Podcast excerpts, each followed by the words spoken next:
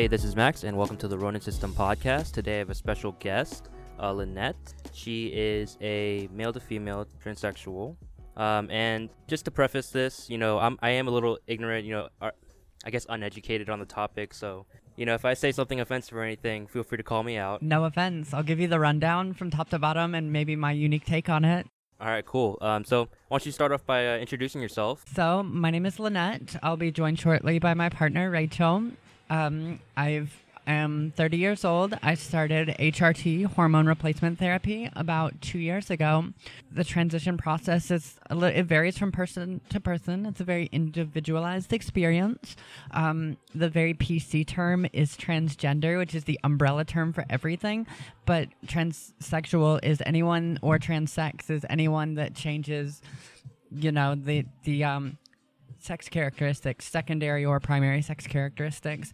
A transgender person may not necessarily do that. They may not feel a need to. They may not feel dysphoria. They may not feel like it's anything necessary to be a part of their like best life. Um, for me personally, um, dysphoria is not something I experience based around social socialization um the the boxes you know society puts us in uh, for me it was very very much about the body it's almost like the process to me has almost been like bodybuilding but in a very very different way A very specific way. exactly it's just building a new body So what?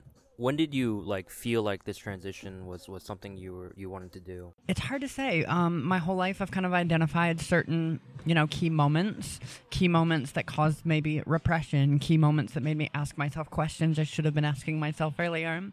Um, earliest kind of like figuring out something was up was maybe six years old. Uh, I was fascinated with witches, playing with the neighbor girls. Um, we were just we always had this game of witches, and it was just really like interesting to me that I would take on a role that was like not, I guess, very like heteronormative for especially 90s culture, which was very different than today. I guess through teens, through um, I guess early college, I'd started to like question something about myself. Um, I'd always considered myself like heterosexual, so I kind of had separated that from like transsexualism, transgenderism, which is something that like is a very new topic. Society is just now starting to figure figure these things out. Um, and then in my own mind, once I figured out how to separate those two concepts, sexuality and gender, um, I was able to kind of identify that this was something I wanted to do and really needed to do to live a better life. So you're a lot happier now than you were before. Absolutely. Um, the transition process is going to be awkward. Um, it's been, especially the first year, very awkward. Um, it's not something I ever tried to like hide or cover up. It's just after two months of like committing that this was something I was going to do, I told everyone like, "Hey, new name, new identity, everything," and of course, like everyone like universally is supportive now. That's part of 2019. I really get the sense that people want to help, that people want to you know, do good and support. And maybe people don't always necessarily know how, but I can always tell that people they mean well. And um, I would say that I've definitely it's it's definitely helped me lead a better life. I think before transitioning, um, the jobs I would hold down would be maybe like under the table jobs or jobs that I just wouldn't care about. And now I'm like moving into management. I care about career climbing. It's almost like anything before. It's like I was I couldn't bring myself to care about doing good for myself because it was like caring for not myself if that kind of makes sense Yeah, yeah you, di- you didn't feel like yourself. You felt like you were you're trapped in a way. Now you feel free. exactly um free in some ways um yeah isolated in other ways society treats women differently than men and that's not any new concept that's like not a new revelation it's um very it's very interesting and eye-opening to me actually Yeah, I, I feel like this whole um because transgender, you know, this this whole topic is it's definitely gotten more friendly. I'd say for sure. You know, especially like socially, politically, it's taking some time, but, but I feel like socially, it's it's more accepted and it's it's easier to talk about. Very much so. Um, it's just interesting and compared to other civil rights movements. Like, I feel like it's something that I personally didn't even really know about until like the last 10 to 15 years. And then it suddenly, like, society flipped to embrace people just like that. And it's incredible, like, that everybody seems to have everyone's back now. I think that might be a generational thing. looking at like millennials, the Gen, the Gen Ys, the Gen Zs, everything after. Everyone's very like on it. They understand. Yeah, I I feel like you know now, you know, being a millennial, I think they're they're really we're really trying to just step away from like stereotypes and, and like the norm and really kind of embrace like who we are. Absolutely. One of the another interesting thing that I kind of seen in this process is that sometimes the norm isn't a bad thing. Maybe the whole thing's about hitting boxes, targets, basically for me. I've, I've been very objective about the process. It's like, here's a goal. I want to reach that goal. This is what I'm going to do. And I don't try and set unrealistic goals for myself. And sometimes I feel almost like judged by members of the community, actually, for trying to hit such a heteronormative box. And there's nothing wrong with the boxes that we've created. I feel like society um, definitely needs to change, needed to change in, in the last 10 to 20 years has been incredible but there's still like these heteronormative targets that are maybe not such a bad thing and people shouldn't be judged for trying to live what like and who's to say what is or isn't normal but someone to be for someone to be judged for living what their version of normal is should shouldn't be okay And now I have met another trans person before. Um, and it's okay to say trans. Or, absolutely yeah. Um, and they their pronouns they preferred like you know they their. Um, do, do you have anything like that or it's just so for me this is where maybe i get a little bit personally a little more radical and different than the community but pronouns there's this thing now and it happens in like a lot of very liberal bubbles in the art world in very like safe spaces so to say where um, people ask your preferred pronoun before like even really knowing anything about you. And for me i think a pronoun is not something that you can expect society to automatically just know and just be on board with. For me a pronoun is a social tool it is the other person saying like hey this is how i see you. I'm s-, and they might not even mean offense. They're not meaning offense necessarily. They're not going out of their way to cause harm. This is just their initial read on you. For me it's been a very good social tool where hey someone reads me as male. Okay why? What can i do to correct myself? What can i do to correct that which they read male in in me to do better? A lot of times there's this term called clocked. It's like what someone is doing like where they clocked you as a trans person. And figuring out that has helped me work on myself. And I don't necessarily think that like the community shares that whole idea.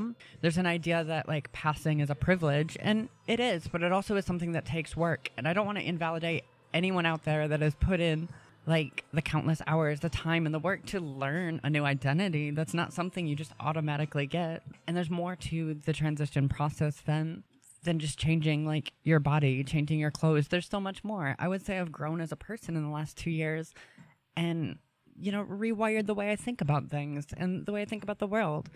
And that's part of the process too. And that's something that's important for people to recognize. and speaking on you know transitioning and um, you know just kind of relearning how did how did your family kind of like was it an easy transition for them or they still just kind of get used to it or I think for most social circles, when they know you one way, it's always going to be hard for them to learn you another way.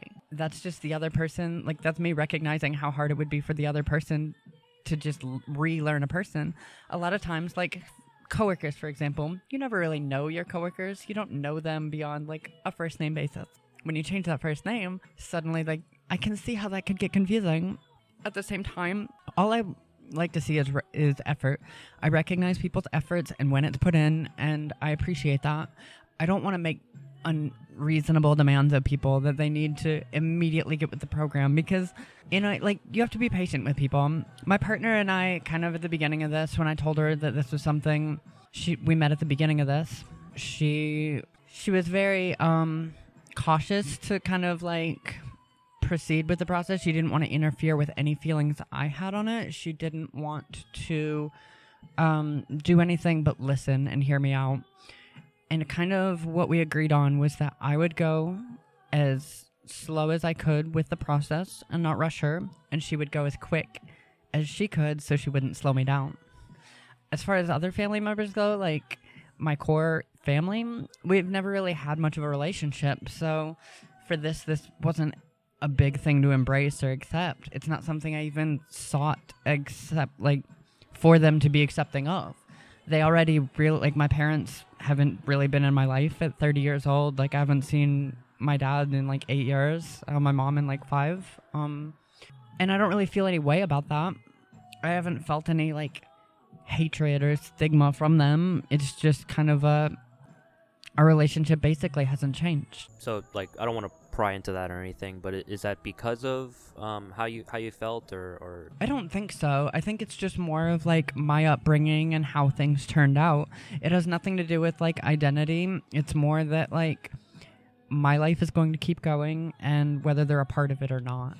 yeah I I, I wouldn't say I feel that I, I totally understand that, but I mean I get it I get it you know because um, the reason I asked is just because you know that that other transgender person they they did have issues based on the fact that you know they wanted to have to, to be free and you know free from that cage and they wanted to have their identity but you know the parents weren't exactly accepting of it because you know it's it's just such a I wouldn't say jarring but but strange sensation. I think one of the hardest things for any person like in their lives to do is to cut out toxic relationships, to not let them slow you down and hold you back.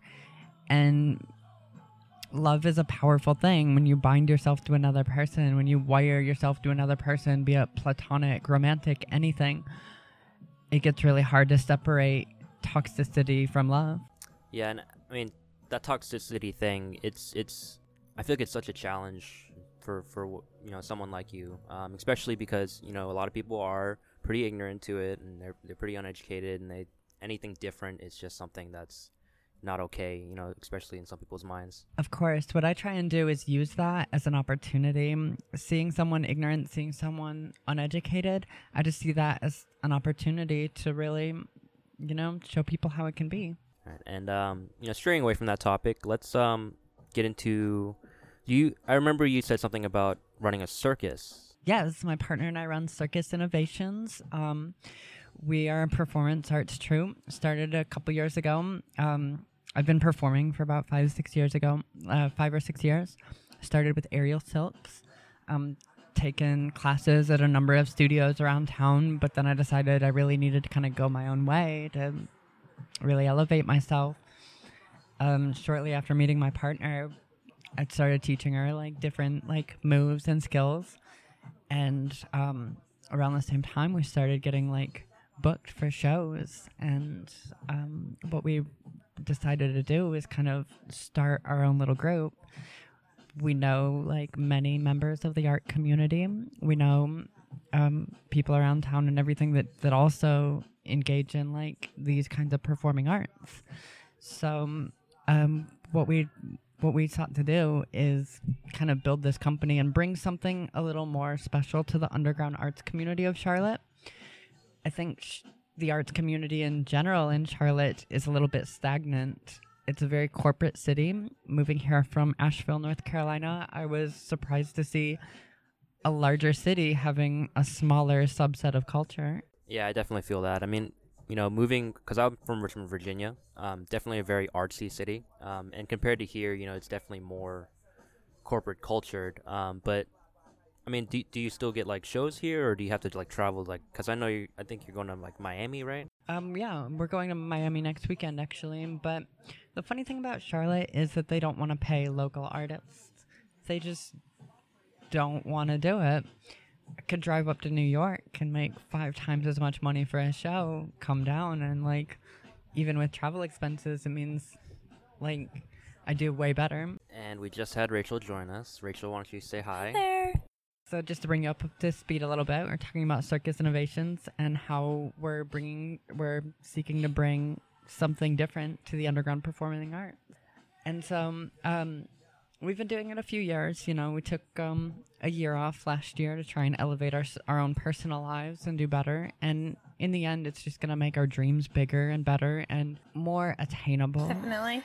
So, do you think it's like a growing thing, or just kind of like staying put? Because I mean, when I think circus, I immediately think like Barnum and Bailey or something. Well, uh, we don't we don't have any animals other than our ferret, and maybe we'll take our snake on the road someday. Um, but no, we're uh, we're hoping to grow with it. Um, we've done some touring, and We've done uh, a lot of local shows, so we're hoping to make it something more, uh, more, I guess, at least national level. So yeah, it's something that like I would say it might be in the early stages of infancy as a company, as a traditional company. Um, but for us personally, it's allowed us to like travel to New York and take like l- lessons with people. And um, there's this art form called Mallakhamb, which is an Indi- uh, like a lost Indian art form. It's that's like, the origins of circus. The origins of pole dancing too and it's incredible but like to be able to explore like that world and to be able to do it together is like a really incredible thing It's been a lot of fun. We've had a lot of adventures. So you guys, it's it's just you two, or you guys are like a whole team that you travel with? And, I mean, you Um, have a ferret too. yeah, we have uh we have a lot of people that we work with who um practice both with other companies and uh, as individual artists. Um, but we have some a, a pretty solid core group of people who come out and play with us and you know do shows and all that. it all comes down to specialization.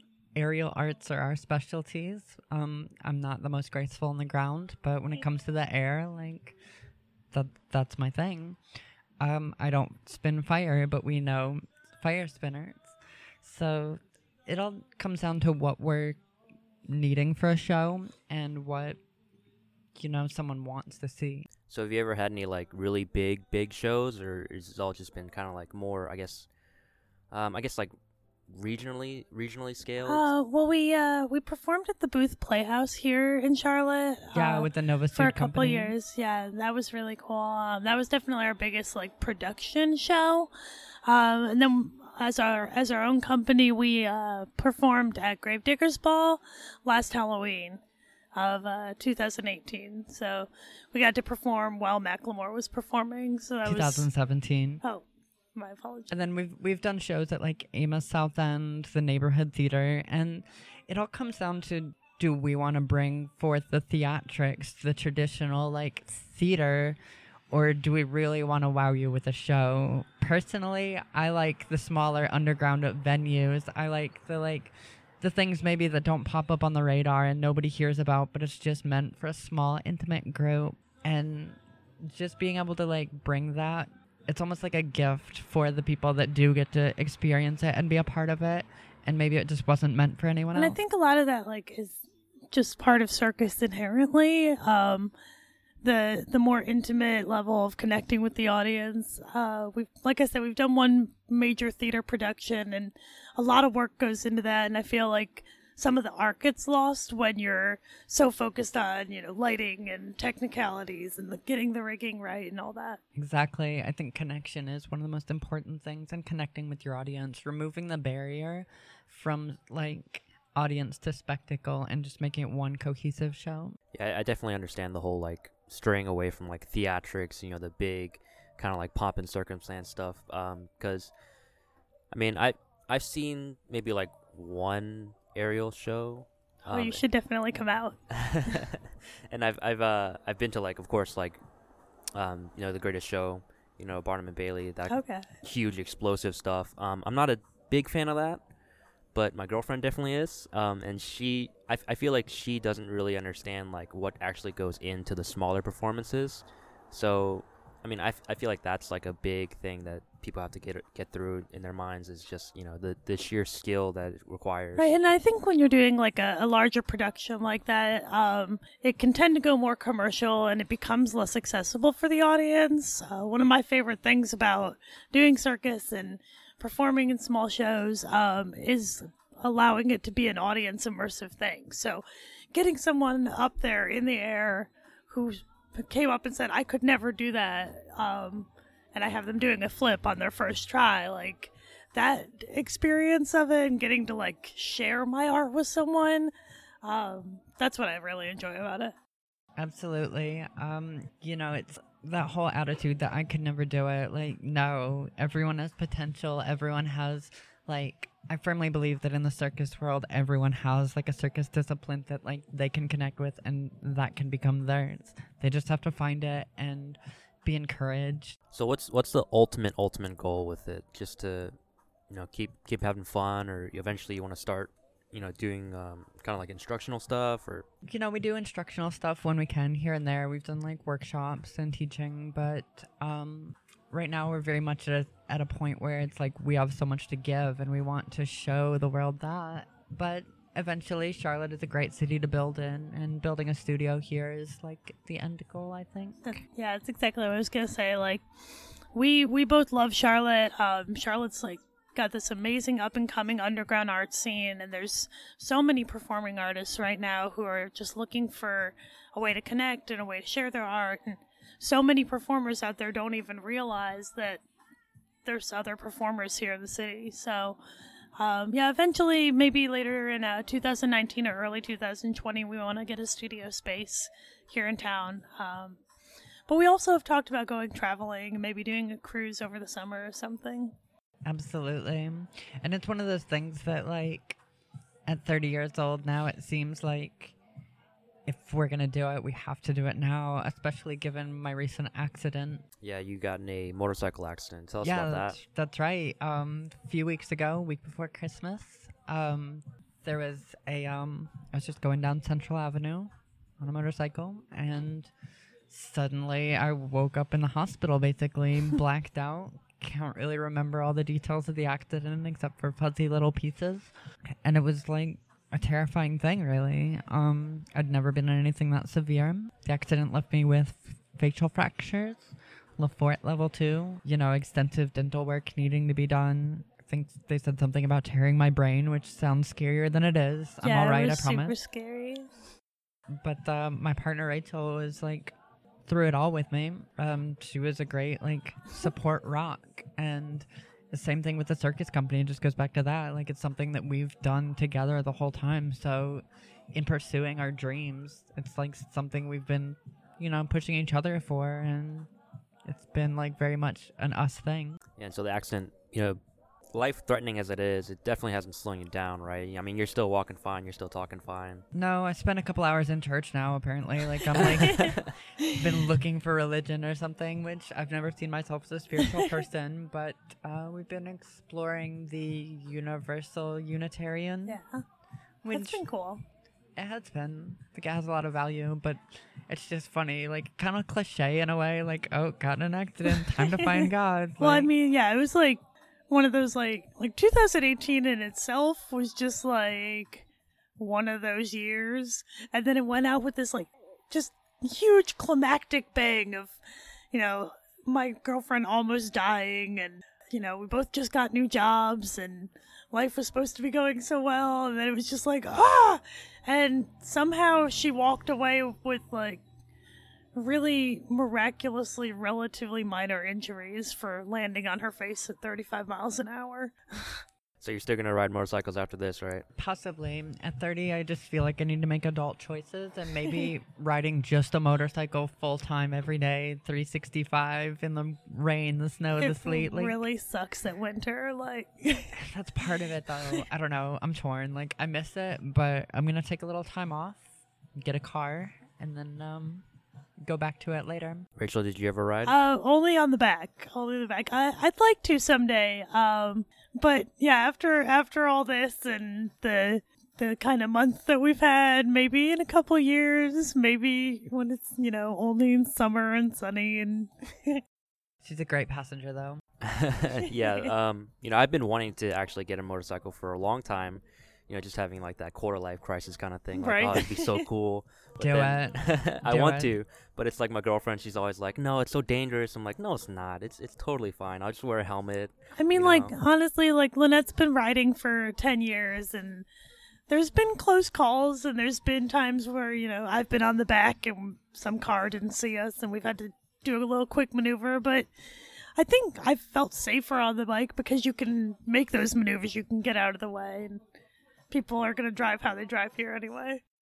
I think that anything could strike, tragedy could strike at any time. You never know. And, like, you shouldn't let anyone or anything stop you. If you want to pursue that, you should do it. Because at the end of the day, you could be walking down the road and get hit by lightning. You don't even, like, walking down the street and get hit by lightning. You never know what's going to happen. So don't let that stop you from, like, experiencing the full potential of life.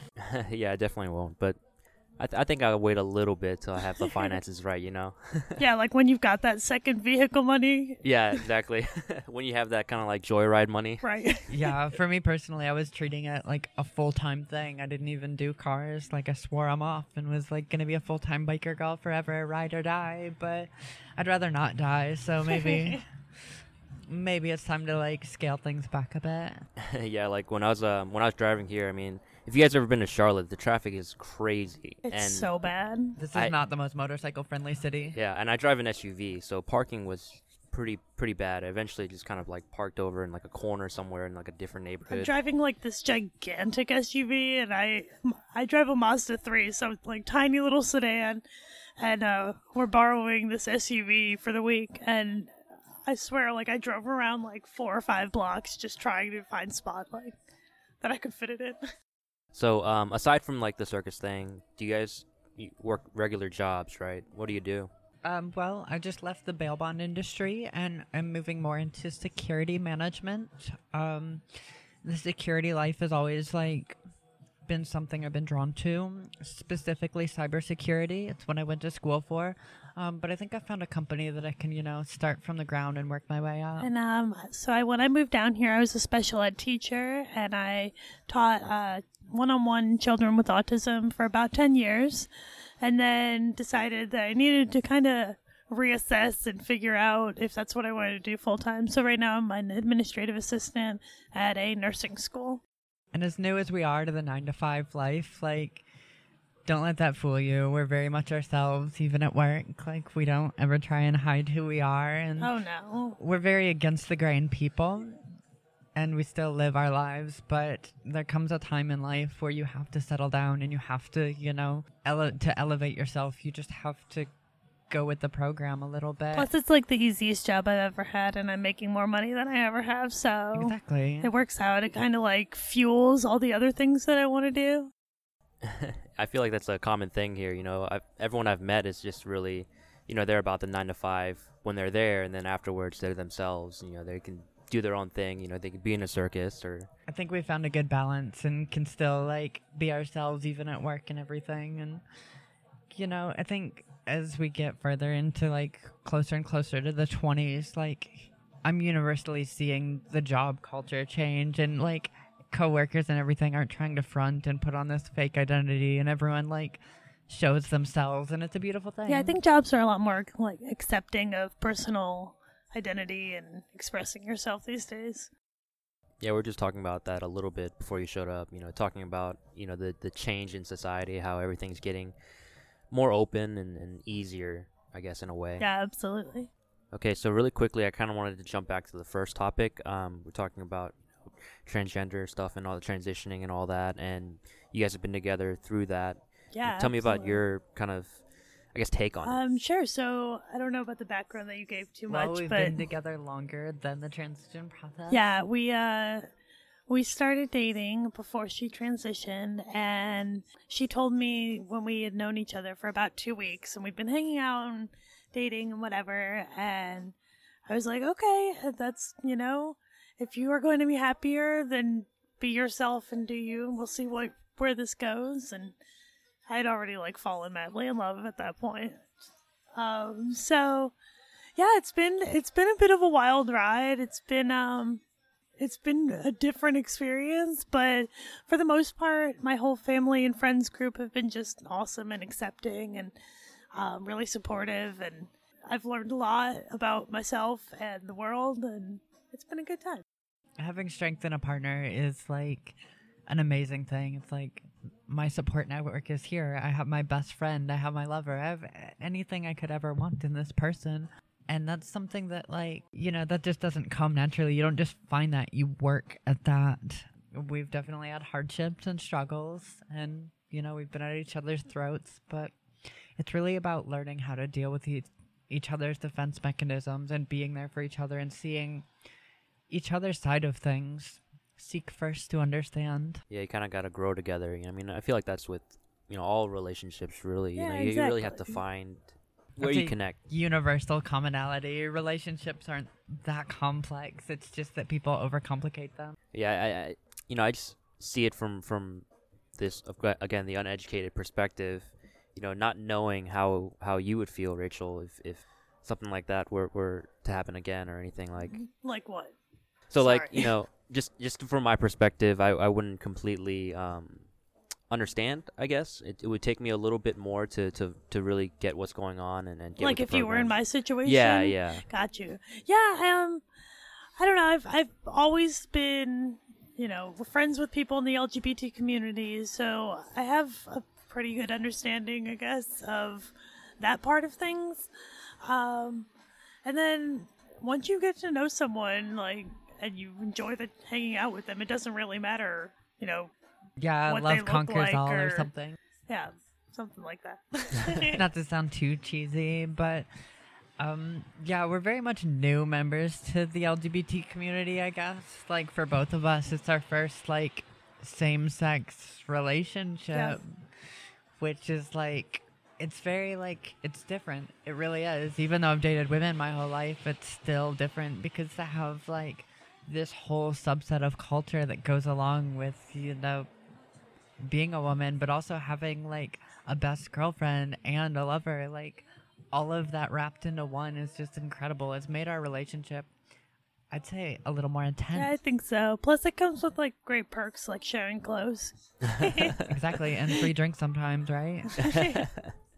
Yeah. Um. So, aside from that, has there been like any outside opposition or any like heated, I guess heated moments Oh. and, and From like twelve year olds, maybe, or like, I don't I don't know if I'd Um, count those.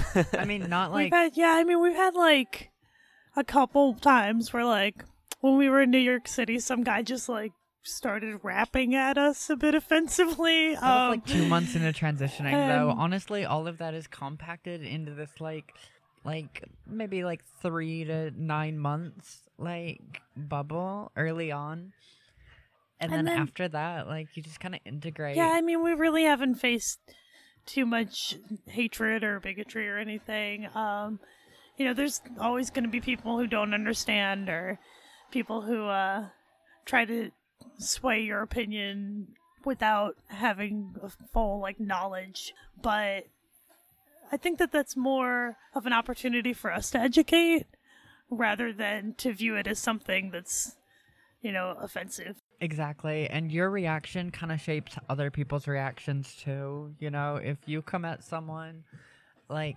heated and escalate, and that's just that's security tactics really. Like de-escalation is like a huge thing. If you know how to socialize and talk to people, it doesn't matter if they initially like react to you with some kind of like misinformed kind of hatred. You can diffuse that. You can flip people really easy. so you, you guys are leaning more towards like kind of like the I wouldn't say passive, but more like the positive side. You know, just kind of like Absolutely. We're very positive people. just straight up engage them and, and Yeah, like I. them.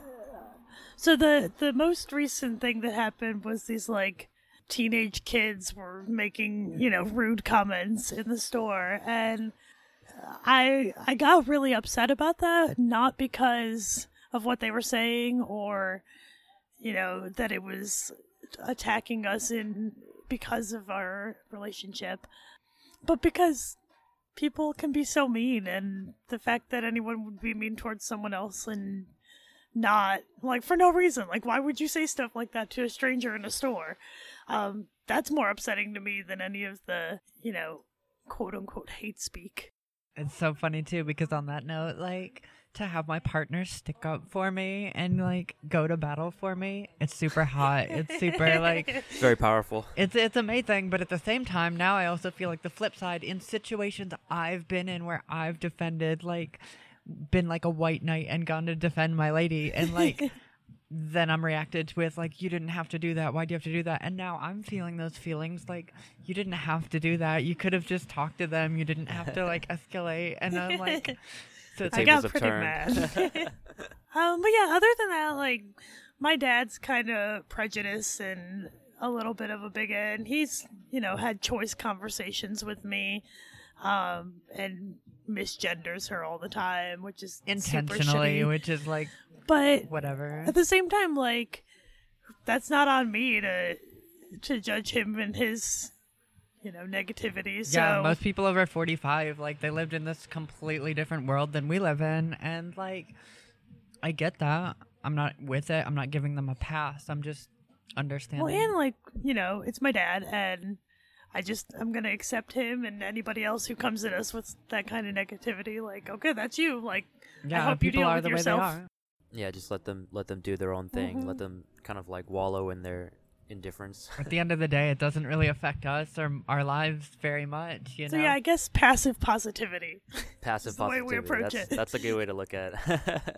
so, um, you guys live together, right? We do. Yeah, we've lived together for about a year, A little over a year.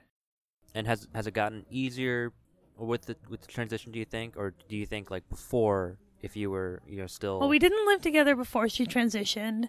Um, oh yeah, I'm and I think- like hypothetically. Yeah, yeah. I think that um, anytime you move in with someone and you're relatively fresh in the relationship, there's going to be things to sort out. Um, so we had some rocky patches moving in together, but I think in hindsight, now looking back at it, going through that kind of tough, figuring out the roommate situation and how to live with one another. Um, it's like there's multiple relationships with any one person. And when you live together like all right best friend lover roommate like and then there's like their side of things and your side of things. And at the end of the day we're just very compatible people and that's made things like relatively easy But in a, had we lived together before you transitioned, um yeah, I think it's definitely easier now. We get to share clothes and I have a best Absolutely. friend there who's like gonna help me out if my hair's looking a wreck. And girl code uh and yeah, other than that I think it's about the same. Yeah, I think with the um, especially with the clothes sharing thing, it makes it a lot easier because, you know, more closet space. we have a lot of fucking clothes We have like- too many clothes. And of course, we have differing styles. So, I mean, that's not like maybe a jacket here or there. I think I've got your jacket and you've got my jacket actually Yep. right now. But for the most, it. we still have our own personal styles and like, you know, we're our own people. So it's just you two, or I mean, aside from the ferret. yeah. And a snake. the And ferret snake. and the ball python. Um, we had a roommate, and he got married this past summer and moved in with his wife. Yeah, so- one of my best friends, super supportive. Like I've known him for probably like eight years now, and he he's been pretty supportive during like the whole process. Like I told him, he was one of the first people I told, and he was just like super like that's awesome. I'm happy for you, and that was like really cool. But uh, we were already roommates at the time, and he he got married, moved out, so now we just have two bedroom townhouse to ourselves. Well, the room should be for the ferret, right? so what's what's it like living with a ferret? Just quite, I'm kind of curious. yeah, Um, it's such a strange pet. Everything they do is cute. Everything. Everything. Um, but they they do kind of smell, so you've got to like clean out the litter box every day. It's like They only it's like smell a if you don't cat take mixed care of with a snake plus ADHD all the time. It's a good way to look at it. It does kind of look like a cat snake hybrid. But she's super cute. Hyperactive three-year-old all the time, constantly into things. Takes certain objects like shiny things and runs and hides them. Do they burrow? Because I, I feel like they burrow. Yeah, I found her last night. I had to like search the whole house. We let her free roam when we're there, um, but I searched the whole house to like find her so I could go to bed. And like half an hour later, I found her like in my sweater on the chair. Like I don't know, she uh she gets lost a lot. She mixed it up. One of her favorite spots through the winter has been this electric blanket, and if it's on, she'll like go find that and sleep there rather than her bed. What about the snake? Do you let the snake free roam? I, for- I forget that we have a snake sometimes. um, no, she doesn't free roam except for the the one week where. Lynette fell asleep holding her, and we didn't have a snake for that week. Scary times. they just like disappeared for a week. Yeah, she, we like walked in. We were like, okay, well, I guess I guess we don't have a snake anymore. And we walk in like a week later, and there's just a tail sticking out from under the ottoman. But they're very much like pet rocks. Like for the most part, like she stays in her little hidey hole, and then I forget about her. Is is it a big snake? A boa? Um, yeah, it's a ball python, Oh, so ball she's python. about uh, five feet long.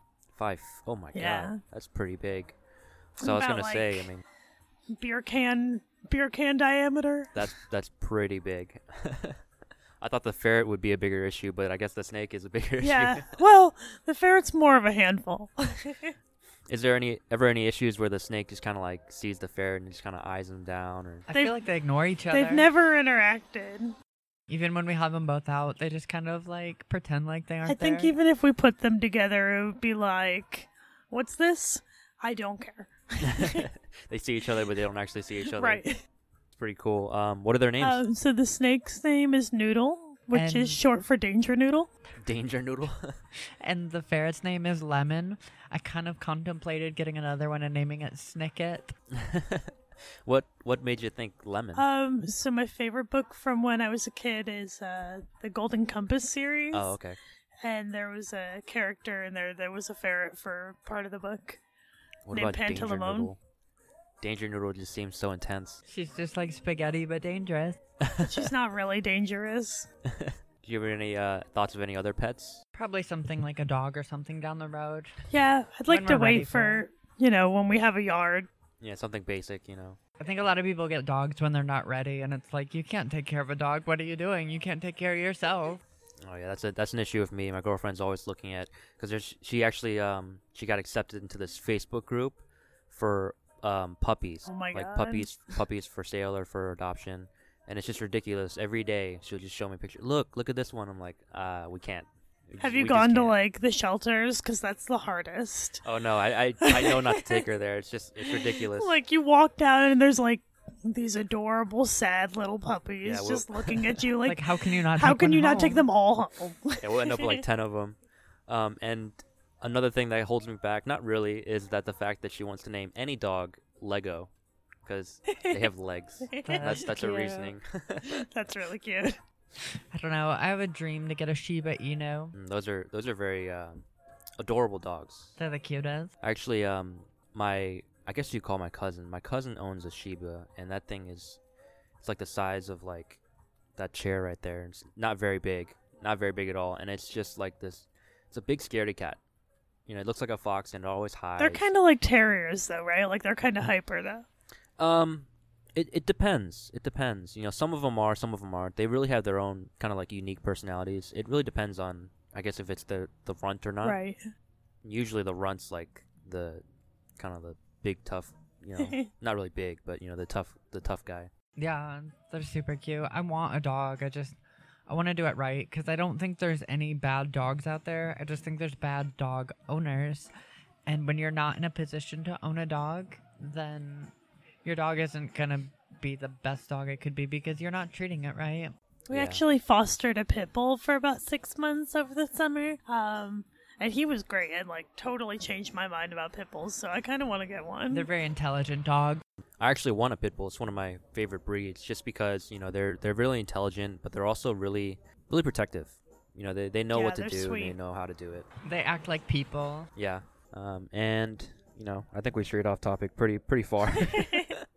but um, do you guys have any like shout outs or sign offs or anything you wanted to say? Um, no, just a shout out to the sh- like city of Charlotte.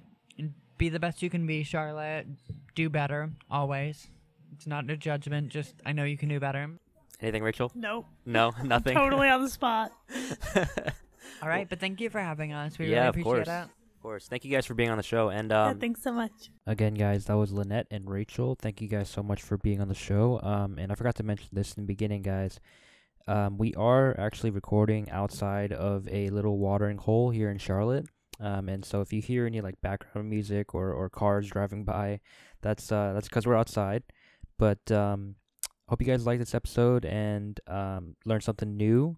And if you guys are new to the uh, episode or new to the podcast and you want to hear more, feel free to check it out. I try and post every Monday. You can find me anywhere you find uh, podcasts.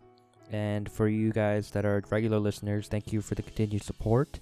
And again, um, I want to mention that I do have a Patreon for you, you guys that actually want to give some direct support to me. You know, it's always appreciated. But otherwise, um, I hope you guys enjoyed this one. Thank you so much for uh, listening. You guys to, uh, all, as always, get out there, get hungry, and good luck.